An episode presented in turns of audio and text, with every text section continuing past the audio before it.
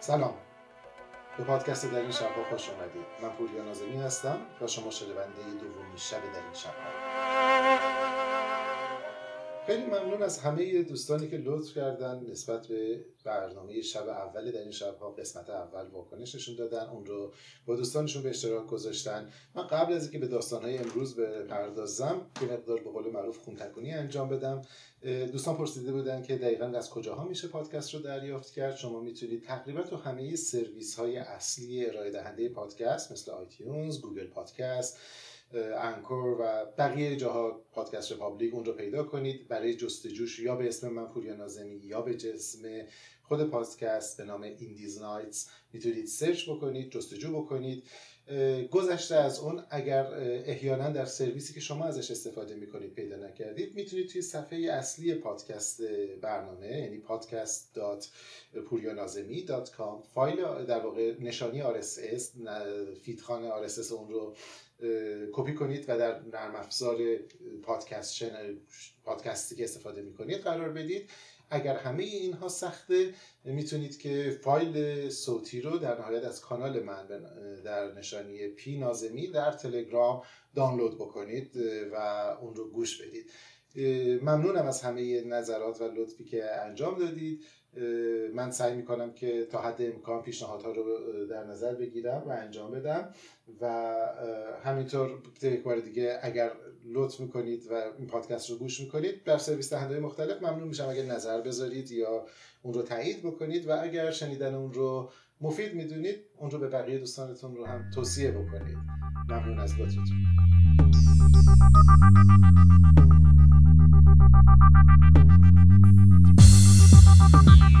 قبل از که به داستان اصلی امروز بپردازیم یه پیگیری نسبت به قسمت قبلی و برنامه قبلی لازم انجام بدیم. خب اگر خاطرتون هست باشه.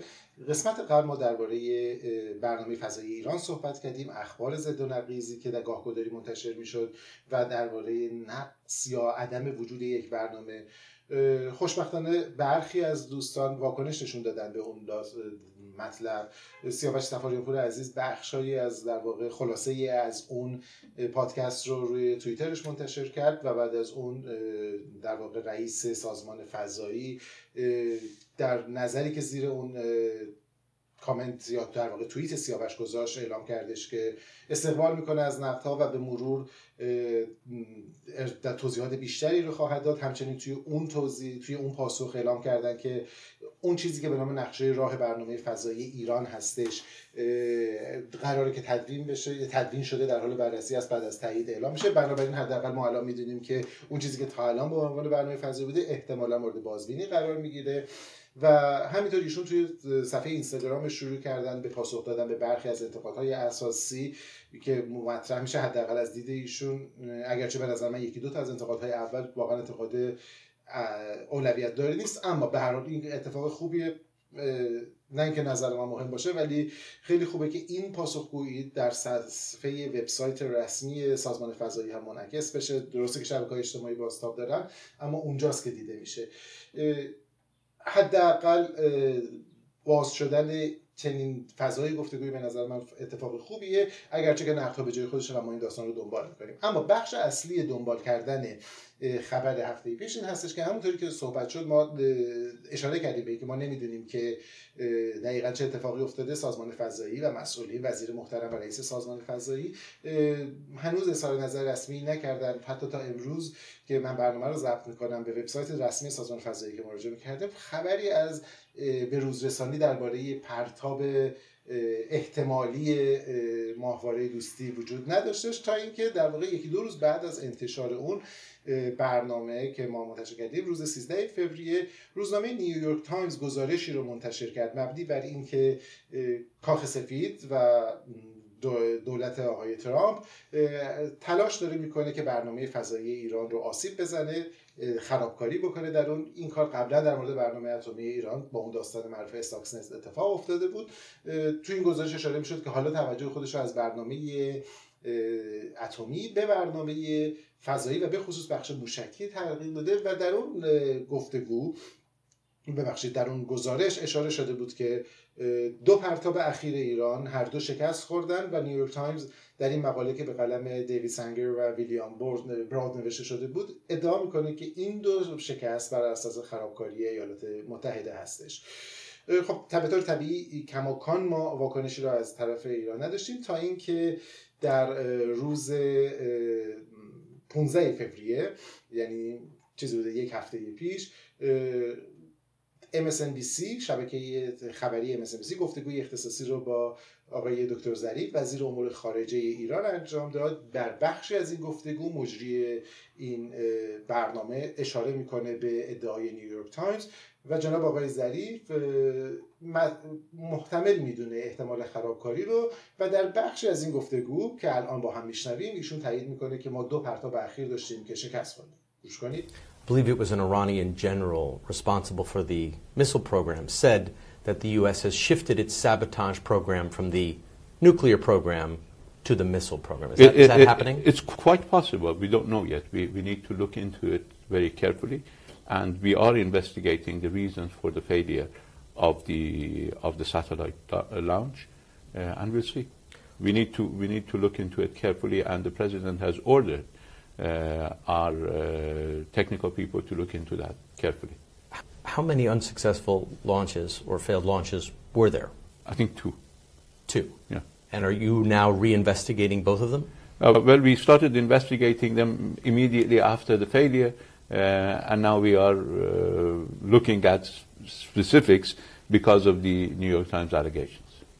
بدین ترتیب به نظر میاد که به صورت رسمی ایران پذیرفته که پرتاب دومی صورت گرفته پرتاب دوم شکست خورده اگرچه متاسفانه این خبر و این اعلام به هر طریقی که بوده از طرف نهاد مربوطه منتشر نشده بلکه از طرف وزیر خارجه در یک گفتگو با یک شبکه خارجی منتشر میشه یک بار دیگه به نظرم اگرچه که جای نقد جدی وجود داره این هم ناشی از اون هستش که در برنامه فضایی برنامه عملی ما بخش های مختلف جاش خالی هستش. یکی از بخش که جاش خالی سیاست اطلاع رسانی در زمینه برنامه فضایی ایران هست که امیدوارم توی برنامه جدیدی که جناب براری اعلام کردن در حال تدوین هست و قرار منتشر بشه شاهد اون باشیم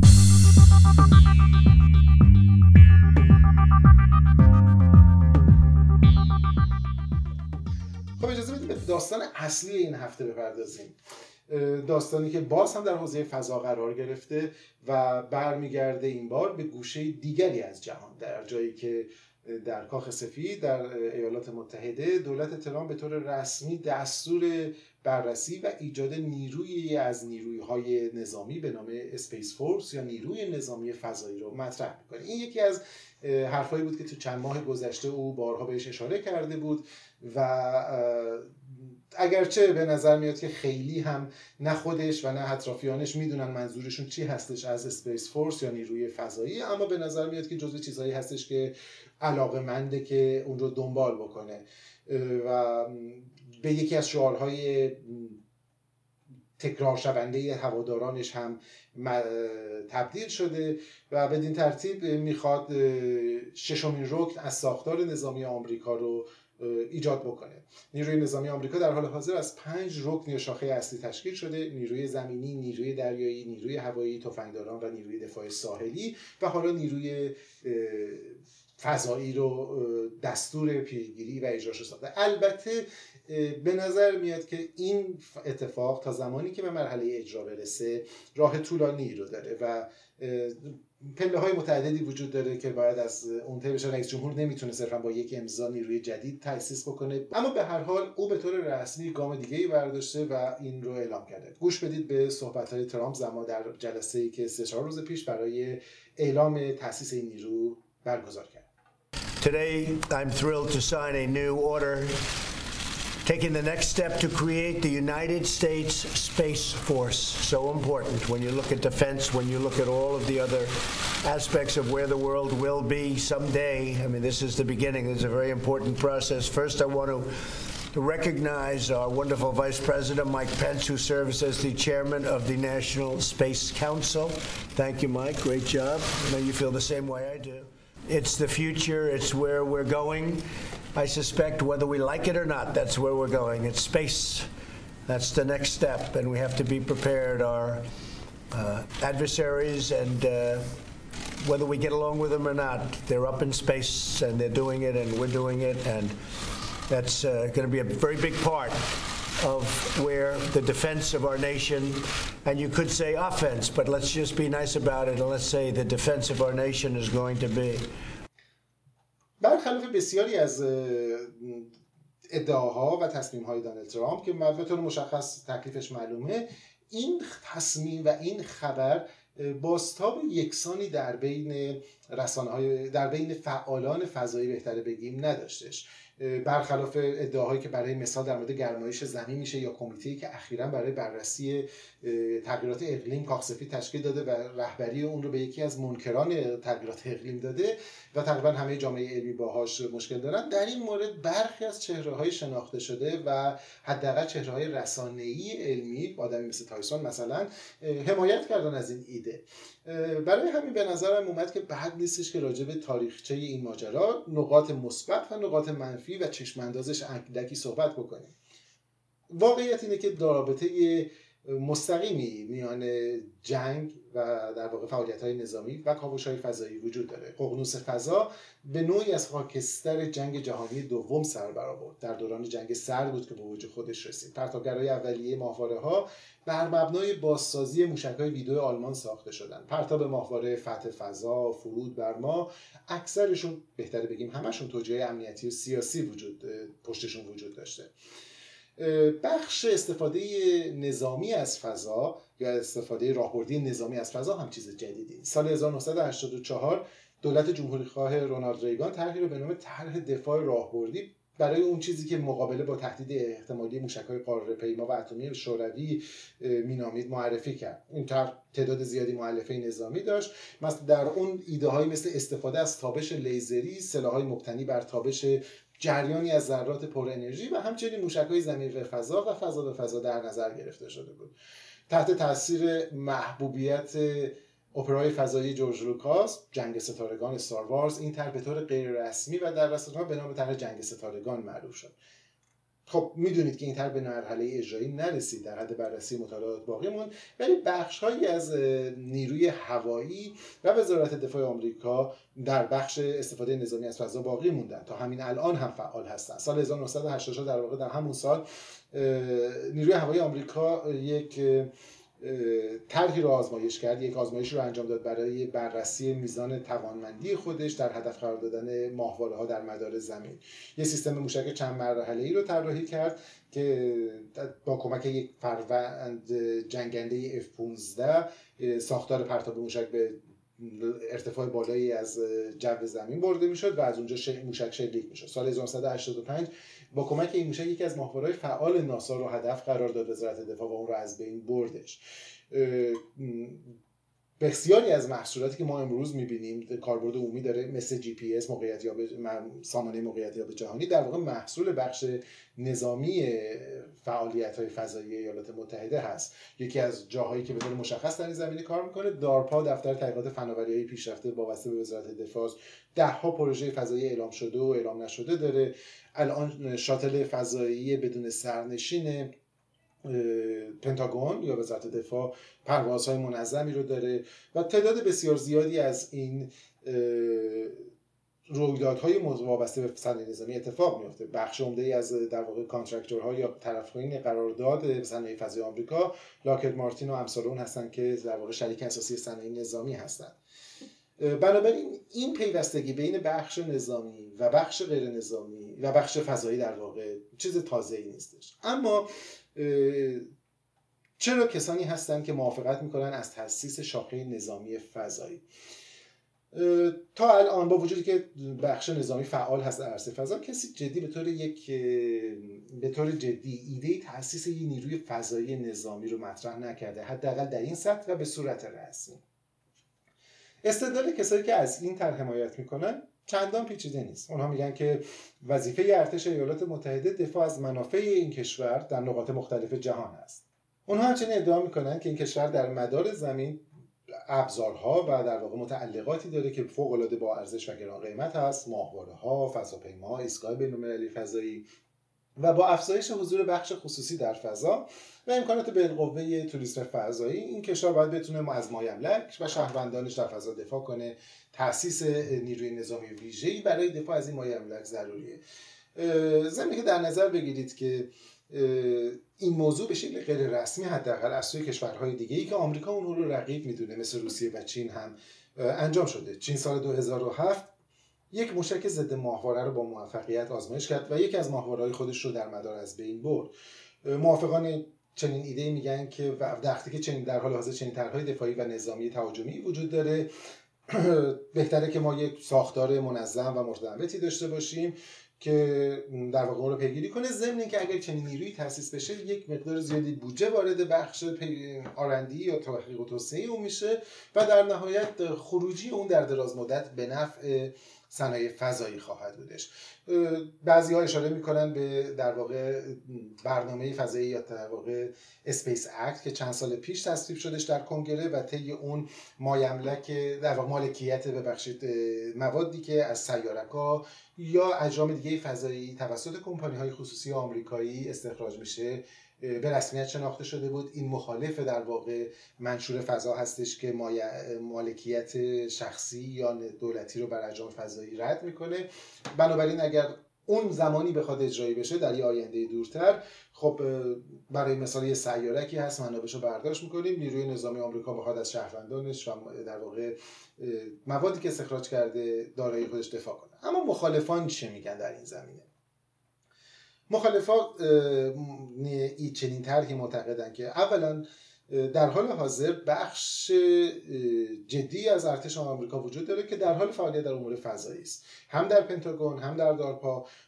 با توجه به چیزی که ما در فضا الان داریم حضوری که در فضا داریم همین بخش در حال حاضر برای امنیت فضایی کشور کافیه.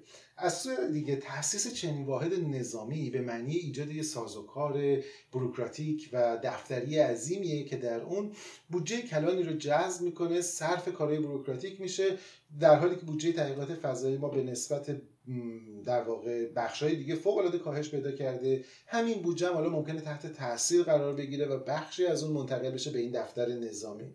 در صورتی که چنین نهادی رکن ششم ارتش آمریکا رسمیت پیدا کنه نقش نظامی ها در برنامه کاوش فضایی افزایش پیدا می‌کنه و واقعا چه چیزی ممکنه اشتباه پیش بره اگر که نظامیان مسئول برنامه فضایی یک کشور بشن؟ و ضمن اینکه این کار به طور رسمی دعوتنامه نمادین برای سایر کشورهاست که نیروی فضایی نظامی خودشون رو تاسیس کنن.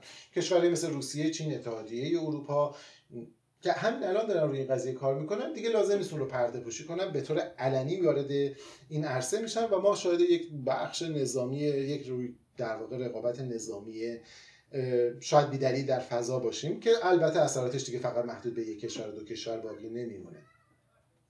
همچنین نکته فاجعه جایی که در واقع این چنین نیروی می‌تونه به بحث فاجعه بار تبدیل بشه اینه که هر نیروی هر نهاد از جمله نیروهای نظامی بعد از اینکه به وجود میان برای اینکه بقای خودشون و در واقع خوردن بودجه خودشون رو خوردن معنی جذب و استفاده بودجه و دریافت بودجه خودشون رو سند نیازمند دلیل هستن. باید دلایلی رو پیدا کنن که وجود خودشون رو توجیه کنه. به این معنا باید تهدیدهایی رو پیدا بکنن که الزاما ممکنه وجود نداشته باشه یا خیلی واقعی نباشه.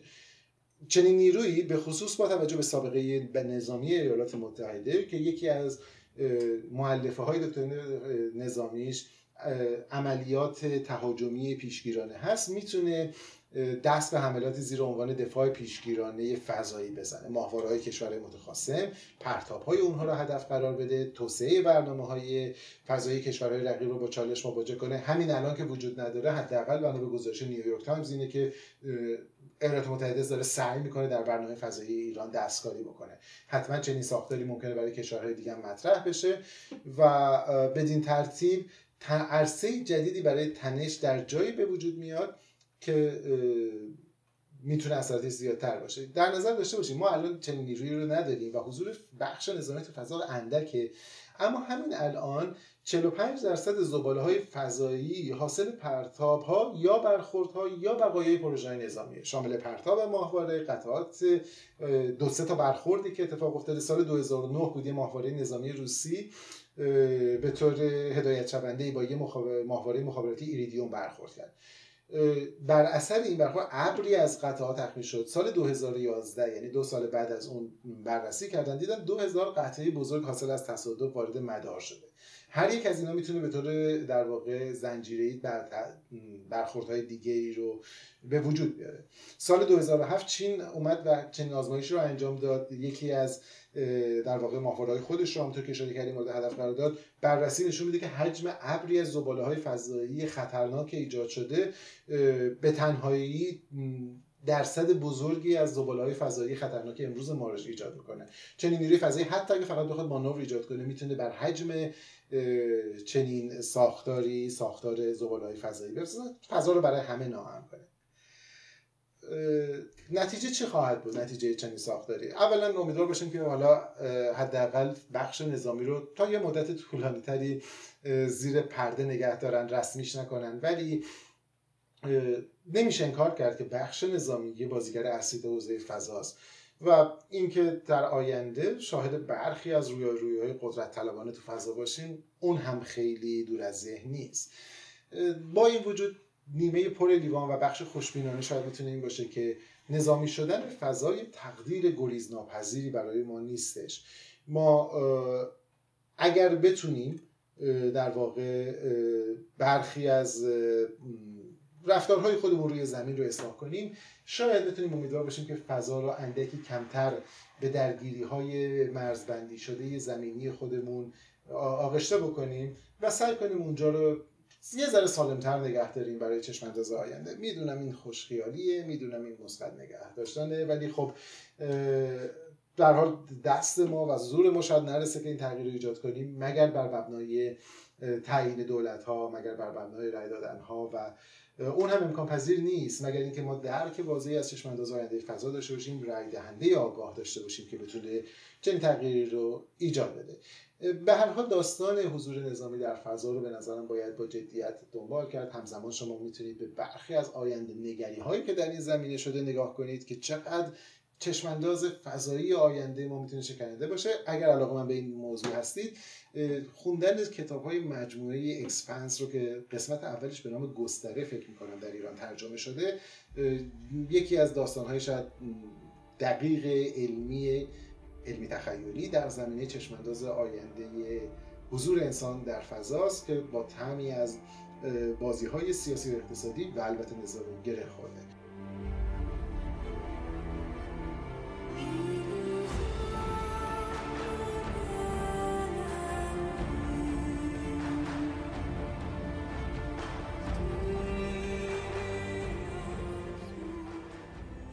در قسمت قبلی درباره نقش رای دهنده آگاه در تعیین برنامه فضایی صحبت کردیم. بیایید این برنامه رو با معرفی یک فیلم تموم بکنیم. فیلمی که بر مبنای یک اتفاق واقعی ساخته شده و شاید به نوعی تاکید کنه اون نکته ای رو که در قسمت قبل گفتیم فیلمی به نام برگزیت یک جنگ غیر مدنی غیر متمدنانه رو تریلرش رو گوش بدید Everyone knows who won but not everyone knows how about to ask the biggest question in a generation in or out. And we need a leader.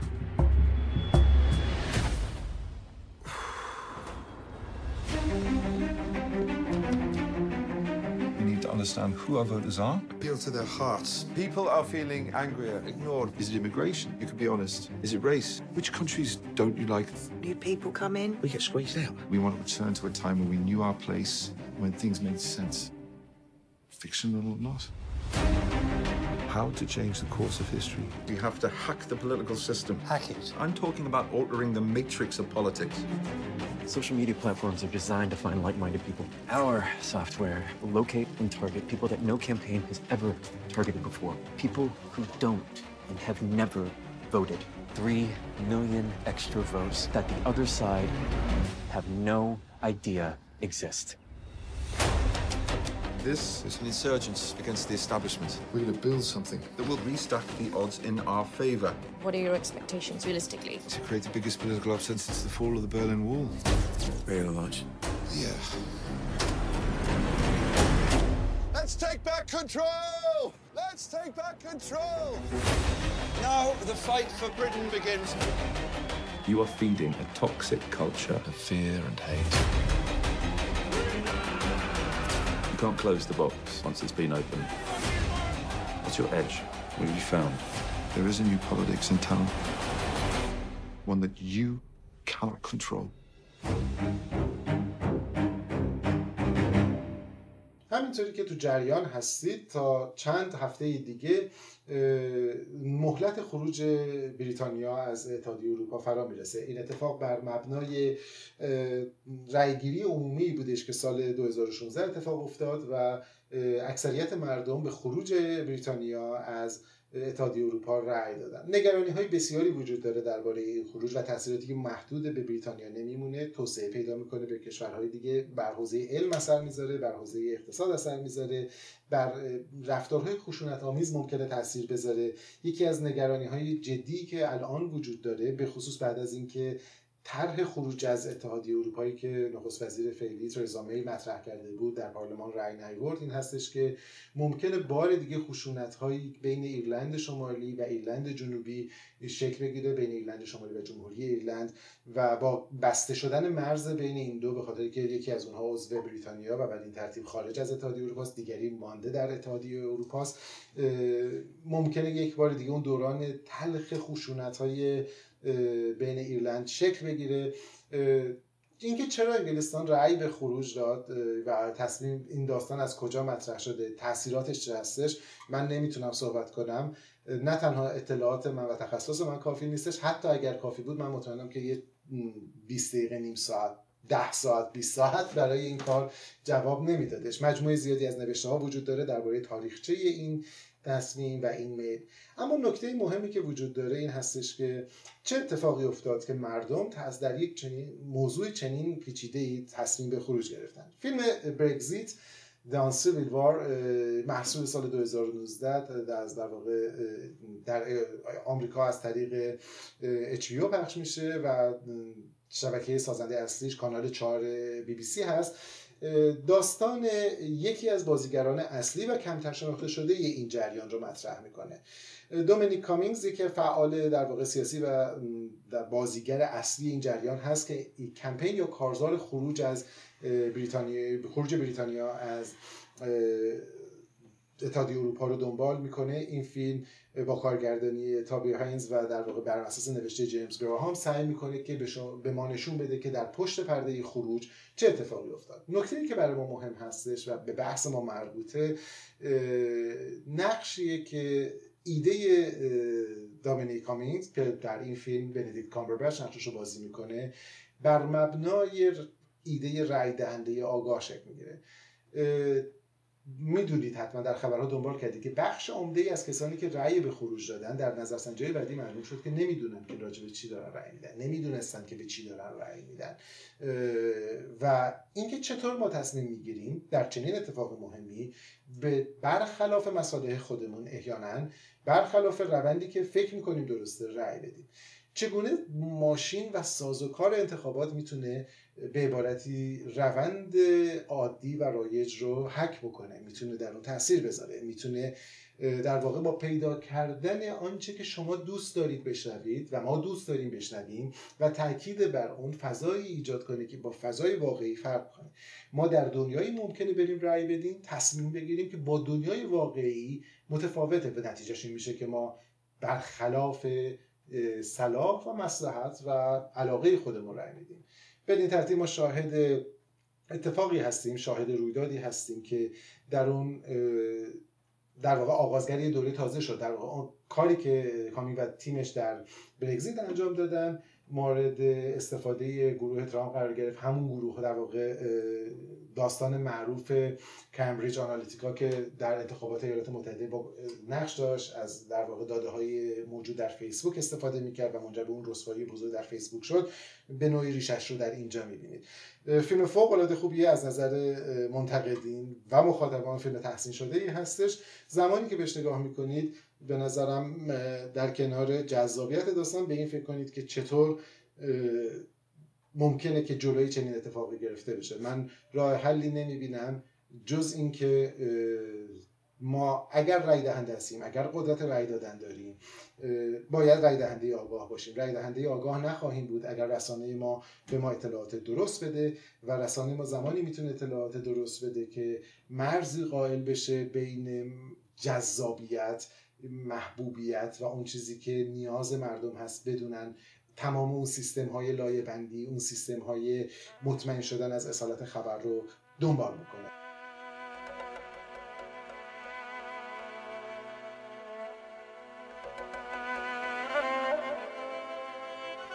ممنون که پادکست در این شبها رو برای شنیدن انتخاب کردید. من پویا نازمی هستم و تا شب دیگر بدرود.